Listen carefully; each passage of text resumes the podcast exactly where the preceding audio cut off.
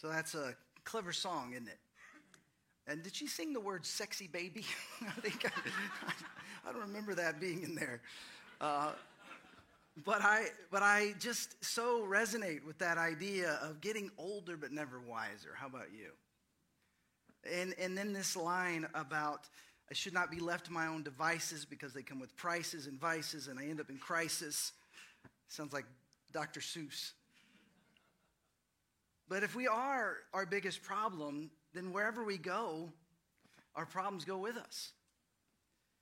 We kicked off the year with a series on prayer. Our hope was that you began to see prayer as a first priority, not as a last resort. That this year would be a year, year when you're intentional about spiritual growth. That you have an arsenal of, of prayers that you can go to when you're not sure what to pray or when you find yourself in need of God's help. And now we're moving into a series on wisdom. We need God's wisdom. See, things aren't always as simple as black and white. So, our hope is to help you navigate the gray. This series, Timeless, we're exploring wisdom in a nuanced world. We'll be drawing inspiration from popular sayings and proverbs worldwide. See, we believe that God loves all nations and that He actually created each and every one of us across the planet in His image, and that He's pursuing each and every one of us, and that there are things in each of our cultures that actually resonate with the truth that we can actually find in Scripture. It's because God is trying to lead others to Him. So we'll start with a cultural proverb and we'll show how it aligns with biblical wisdom and how it can help us maneuver through life's complexity. We want to bridge the gap between human insight and the wisdom, the guidance that God's Word, His Spirit offers us. Next week, we'll look at some wisdom from India with a phrase reminiscent to karma what goes around comes around. Then we'll look at a Nigerian proverb the wise create proverbs for fools to learn, not to repeat. Or then the next week will be a modern proverb words once spoken cannot be taken back. Like an arrow released, they find their mark. Finally, finally Latin American proverb con los años la viña de mejor vino, which means with years the vine yields better wine. But today we're looking at a Chinese proverb that says, When you drink the water, remember the spring. See, this Chinese proverb reminds us not to just appreciate what we have, but where it comes from. To remember the source of all that you benefit from. We need to be grateful for the people, the places, the circumstances that have contributed to our well being, to whatever success we might be experiencing in life. It's good advice, right? It, reminds us that everything has a source and to cultivate a mindset that remembers and is grateful for the provision of and the people who labored to provide us with what we have. Ideally, this proverb would cultivate a heart of thankfulness and draw it away, draw us away from self-sufficiency towards interdependence. But I want to press into this a little bit more with a spiritual lens. See, biblical wisdom is knowing our source ultimately is God, the creator of the universe. He is our source. Now, throughout the scriptures, there are proverbs. Proverbs follow a, a general rule. This idea of this is generally how the world works. They are principles for living, but not necessarily promises. Proverbs are short, pithy statements of general truth meant to be memorable and to stick with us. Wisdom is no minor theme or character in the scriptures. Often, wisdom is the way the Bible describes itself. There are a handful of books in our Old Testament that are considered wisdom literature, and they give us a picture of what a wise life looks like. Wisdom is seen as precious, of great value, of, worth seeking after. Now, most of these nuggets of wisdom are found in the book of Proverbs. And there's actually in the New Testament a book that's very much like Proverbs called James. James was the half brother of Jesus. He was skeptical of Jesus and his mission early on. But once he saw his brother crucified and risen from the dead, he became not only a believer, but a leader in the Jerusalem church. And he writes a letter to followers of Jesus who are being persecuted. And he shares with them really great nuggets of wisdom, including this one in James chapter 1, verse 17. Every good and perfect gift is from above, coming down from the Father of the heavenly lights, who does not change like shifting shadows. Ultimately, the one to whom we should be most grateful is the one who created us, the one who pursues us in order to adopt us into a spiritual family God, the one who longs to be our heavenly Father. Ultimately, He is the source of all we need to become the person He created us to be. Ultimately, He is the source of our wisdom. Now, two weeks ago, we talked about the prayer for wisdom. And we talked about how truth is deeply embedded in who God is, how He created the world, and how He has designed us in His image to live in truth. The world does not operate by God's design, so life is messy and complex. But we need God's wisdom to navigate the complexities of life. Remember, the definition of biblical wisdom is truth applied in context. It's not about flashes of brilliant insight, it's about knowing truth in context, combined with the discipline to act. So we need to just quickly do an assessment. Are we looking for God's wisdom? Or when we come to God, are we telling Him to bless whatever we've already decided? Or, are we coming to God actually eager for His guidance and wisdom? Are we even going to God at all? James also said in James 4 8, draw near to God, and he will draw near to you. This is a profound thought. What this means is the level of intimacy in your relationship with God is actually up to you. You get to decide. Your willingness to pursue Him, to spend time in the scriptures, in prayer, in community, in serving, these actually draw us closer to God.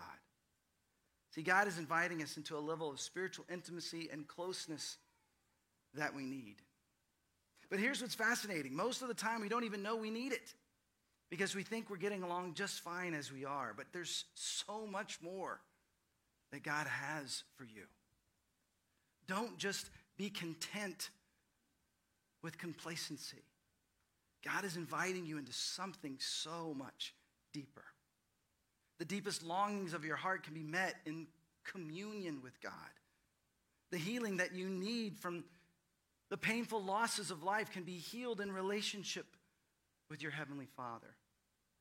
The meaning and adventure that we desire in life can be found as we grow in intimacy with the Spirit of God. The sense of identity and confidence and clarity can be discovered in a relationship with Him. And here's the thing when we pursue God, He reveals Himself to us. When we go on with life without pursuing God, we just drift, just like in any relationship. If you're not intentional spending time with your parents, with your friends, with your spouse, with your kids, you will naturally drift further and further apart.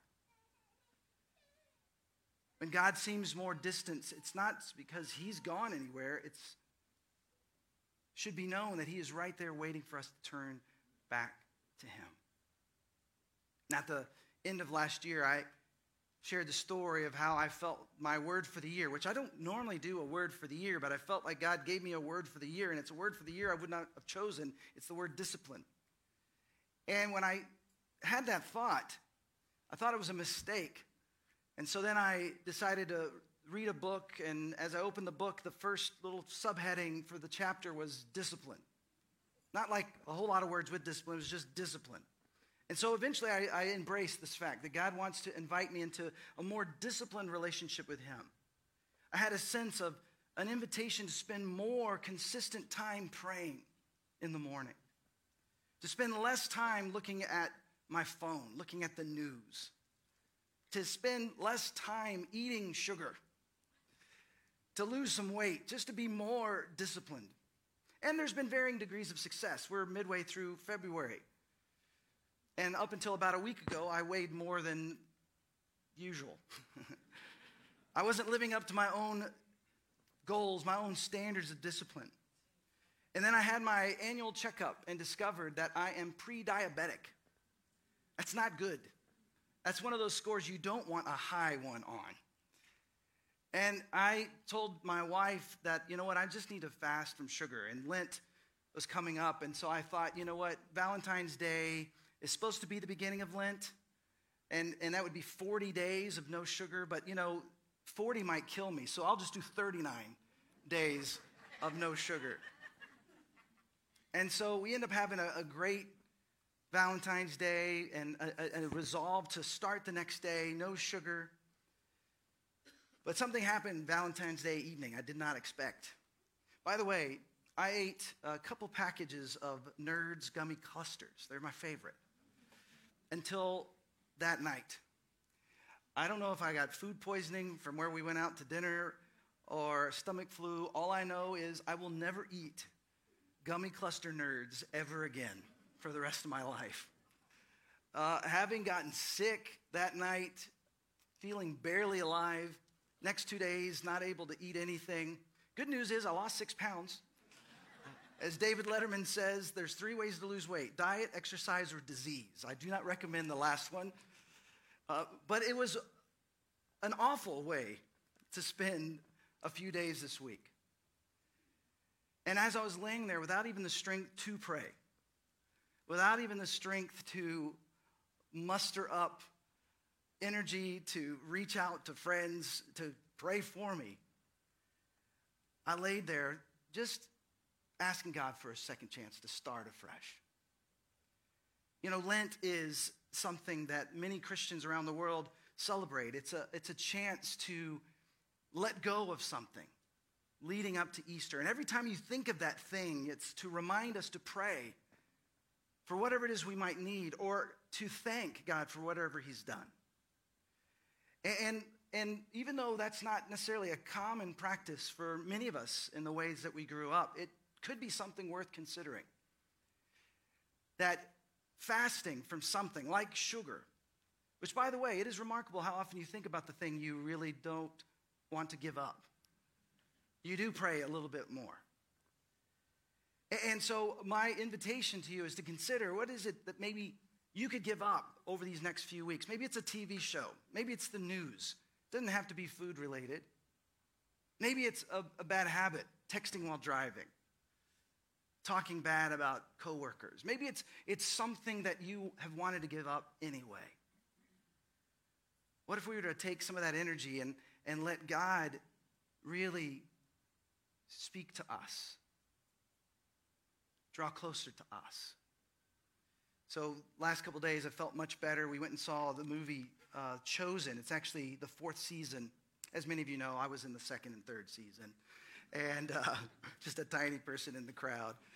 But it was uh, so powerful. And there's a scene in the movie, which is actually in the Bible, where Mary and Martha have this little squabble. Where Mary is spending time with Jesus, and Martha is so busy doing all these things, taking care of everyone. And I felt so convicted in that moment. That oftentimes I'm, I, am i am busy doing maybe even good things, and I'm missing out on the best thing spending time with God. He's inviting us into something so much deeper, something we cannot experience just doing life as normal.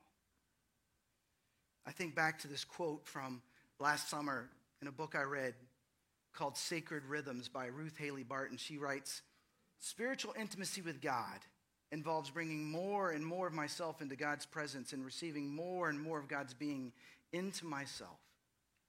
Intimacy always leads us to a place where we are not in control. Relinquishing control can be difficult or even impossible. If we have a high need to be in control in our relationships, and most of us do, intimacy with God will be very challenging for us.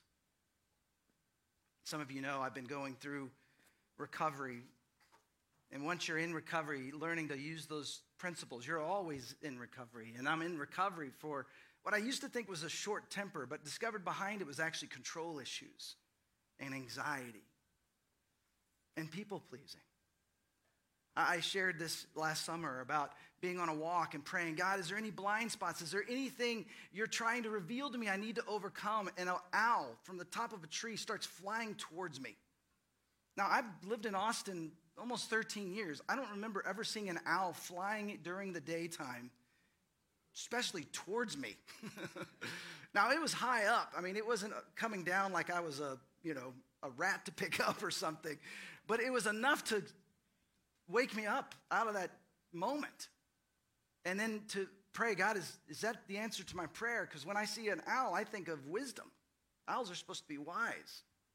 Or is it something about being able to turn my head all the way around? You know, what, what is it you're trying to show me? And in that moment, when I thought of the word wisdom, a verse comes into my mind, which, by the way, is one of the beauties of memorizing scripture, even if it's just phrases in scripture, is how the Spirit of God can bring that phrase right when you need it. When I'm asking God, is, is this owl uh, the sign, the answer to my prayer of what is my blind spot? This verse Wisdom begins with the fear of the Lord. Proverbs 1 7. But fools despise wisdom and instruction. See, since last summer, I've been really diving into this idea of the fear of the Lord and the importance of the fear of the Lord. Now, this does not mean being scared of God. Here's a passage that maybe you're familiar with. It says, Do not be afraid of those who kill the body but cannot kill the soul. Rather, be afraid of the one who can destroy both soul and body in hell. Are not two sparrows sold for a penny, yet not one of them will fall to the ground outside your father's care? And even the very hairs of your head are all numbered, or used to be. So don't be afraid. You're worth far more than many sparrows. What this is saying is that we don't need to be afraid of people. To fear God means to have a respect, a level of honor, to trust, even to obey Him. There's no need to be afraid of God because we also know throughout the scriptures that He cares for us, that He came for us, that He offers Himself as our Heavenly Father. For God's people, fearing the Lord is a response of reverent awe, obedience, and trust in the Lord. Now, the word obedience is not a popular word. We don't like this idea of obeying other people or even obeying God. But has anyone ever had a really good surprise birthday party thrown for you? Maybe halfway through, you're following their lead, and it's some weird things they're asking you to do. You know, why do we have to leave so early? Or why are we parking down the street? Or whatever it may be. But if you trust that person, you will follow along with whatever they're asking you to do, and you will be rewarded on the other side with hopefully a great surprise party. I like to think that God is inviting us on an adventure, that if we were to trust Him, which sometimes means giving up things that we don't want to give up, which sometimes means letting go of things the world tells you you should keep. That if we trust Him along the way, when we trust Him, revere Him, fear Him more than we fear others, we'll be rewarded with something so much better. We cannot become the person that God's created us to be without following the one who created us. All the adventure that he has for us starts with fearing God. When we don't fully understand something in the Bible, it's good to look up other verses. And this phrase, fear of the Lord, shows up many times. And in the Psalms, we see that fearing the Lord means to stand in awe of the living God, to glorify him. That means to in, improve or point out his great reputation. To fear the Lord means to trust him wholeheartedly. Those who fear the Lord receive his steadfast love. And in the book of Proverbs, the fear of the Lord is a continual acknowledgement of, hum- of humbling ourselves with faith before God. It means hating evil and desiring to turn away from it because it destroys us and destroys those we love. Fearing God is better than all earthly treasures, Proverbs tell us, and leads to greater love for and knowledge of God. And here's one of my favorite verses that I found about fearing God. It says this Friendship with the Lord is reserved for those who fear him. With them, he shares his secrets. You and I can have secrets with God. There are things that he will whisper to you, make known to you, that make sense only to you. An inside joke.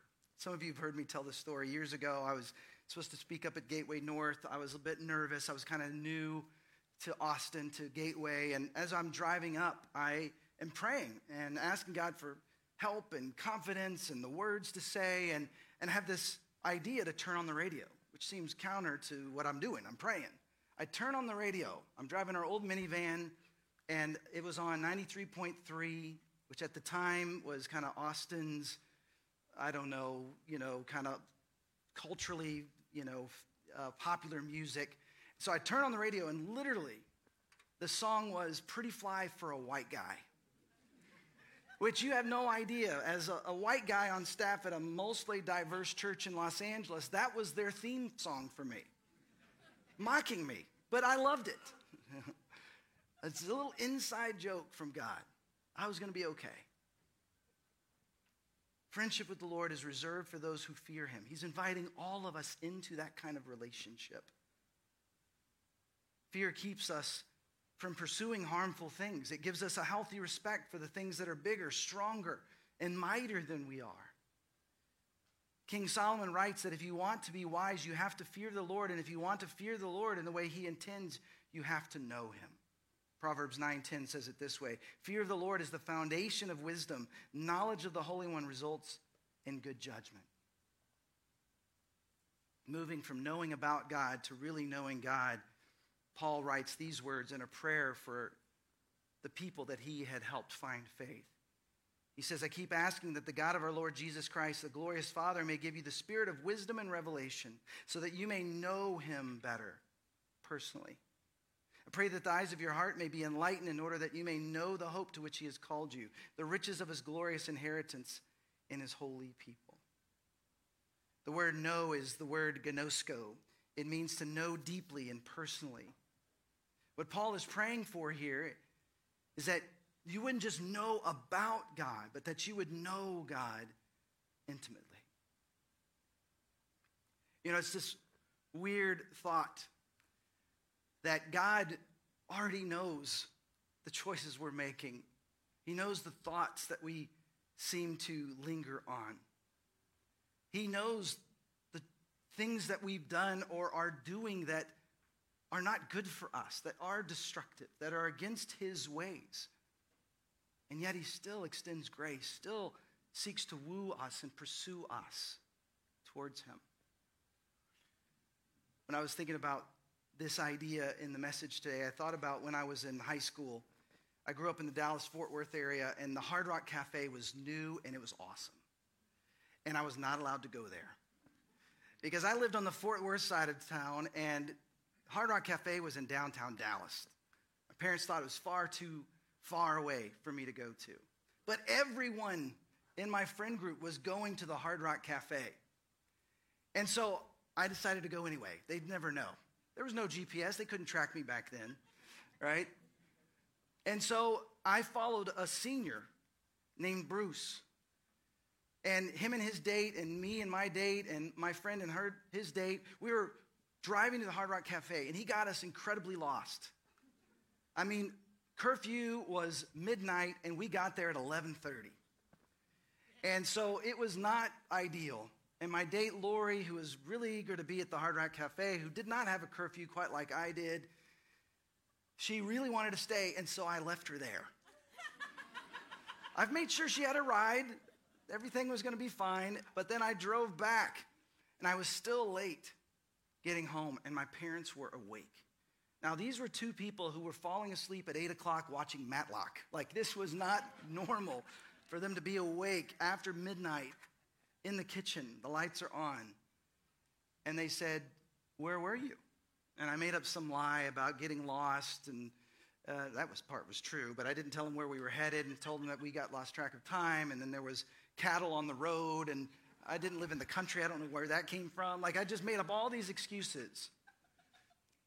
And then the next day comes and I, they didn't yell at me.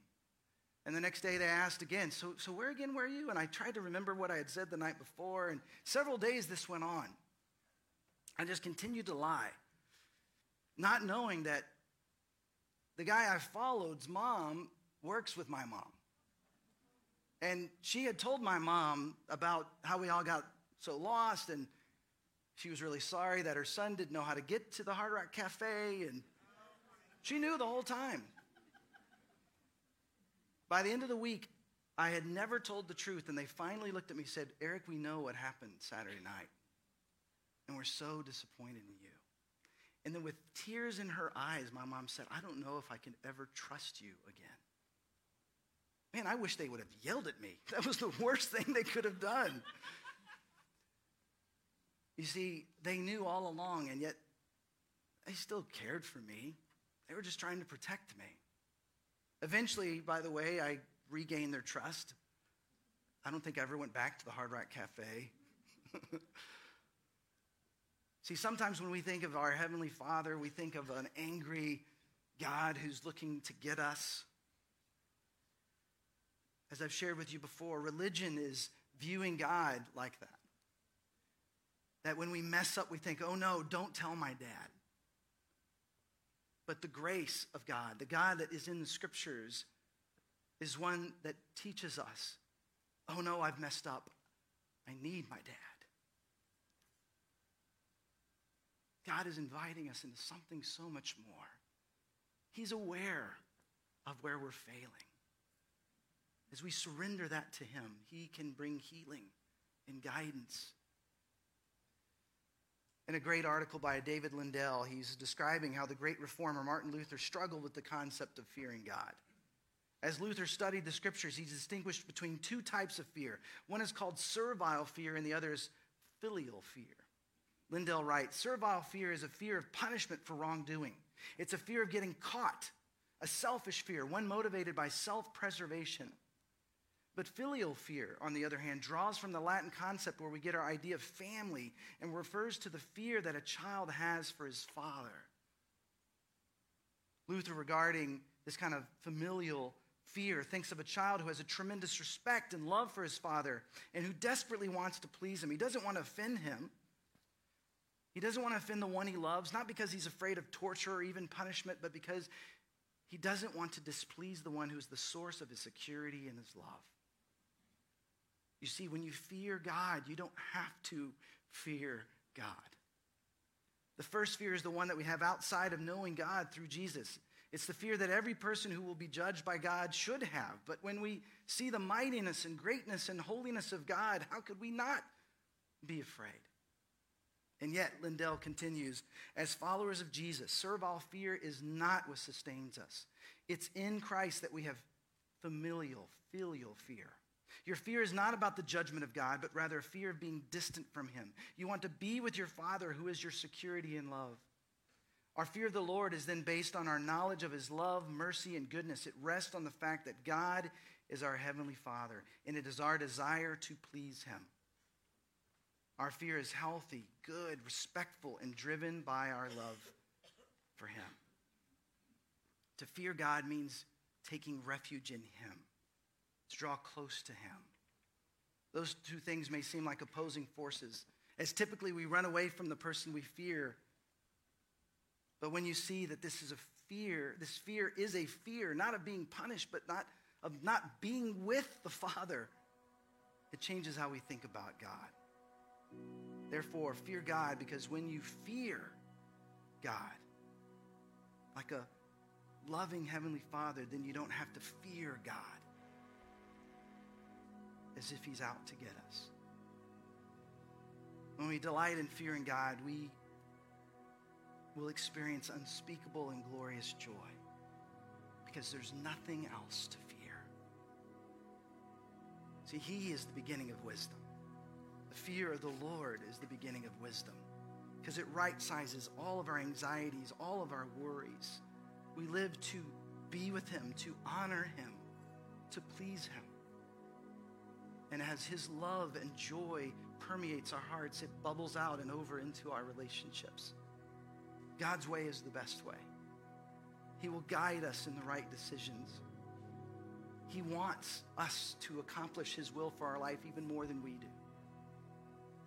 To fear God is to center your life completely around Him, including your thoughts, your motivations, and your actions. I want to end with one of my favorite proverbs Proverbs 3.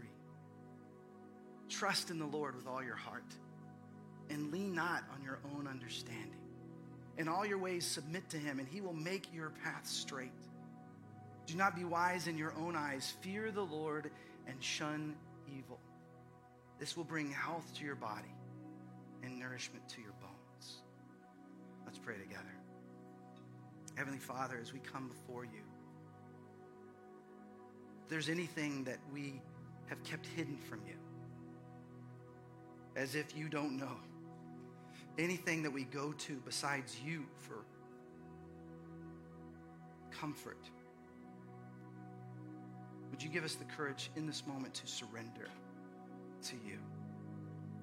For some of us, that could be just starting a new relationship, surrendering our life, our past, our present, our future, asking you to transform us, to change us, to lead us, to forgive us.